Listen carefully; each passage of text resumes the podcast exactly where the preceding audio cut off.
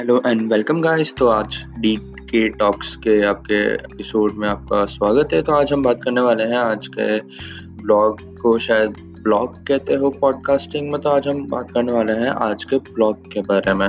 तो आज ना सुबह से बड़ा सा हेक्टिक सा दिन था। आज मौसम काफ़ी अच्छा था यहाँ उदयपुर में।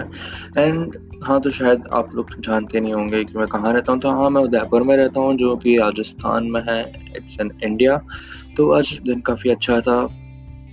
काफ़ी कुछ नया सीखने को मिला including programming and some other stuffs too and and also, i have worked out today and yeah, some sort of fun fun fun so in today's in today's talk it's this only we'll meet tomorrow at the same time same place with same thing so tab tak ke liye good night sweet dreams शुभ रात्रि शपथ है मिलते हैं कल तब तक के लिए गुड नाइट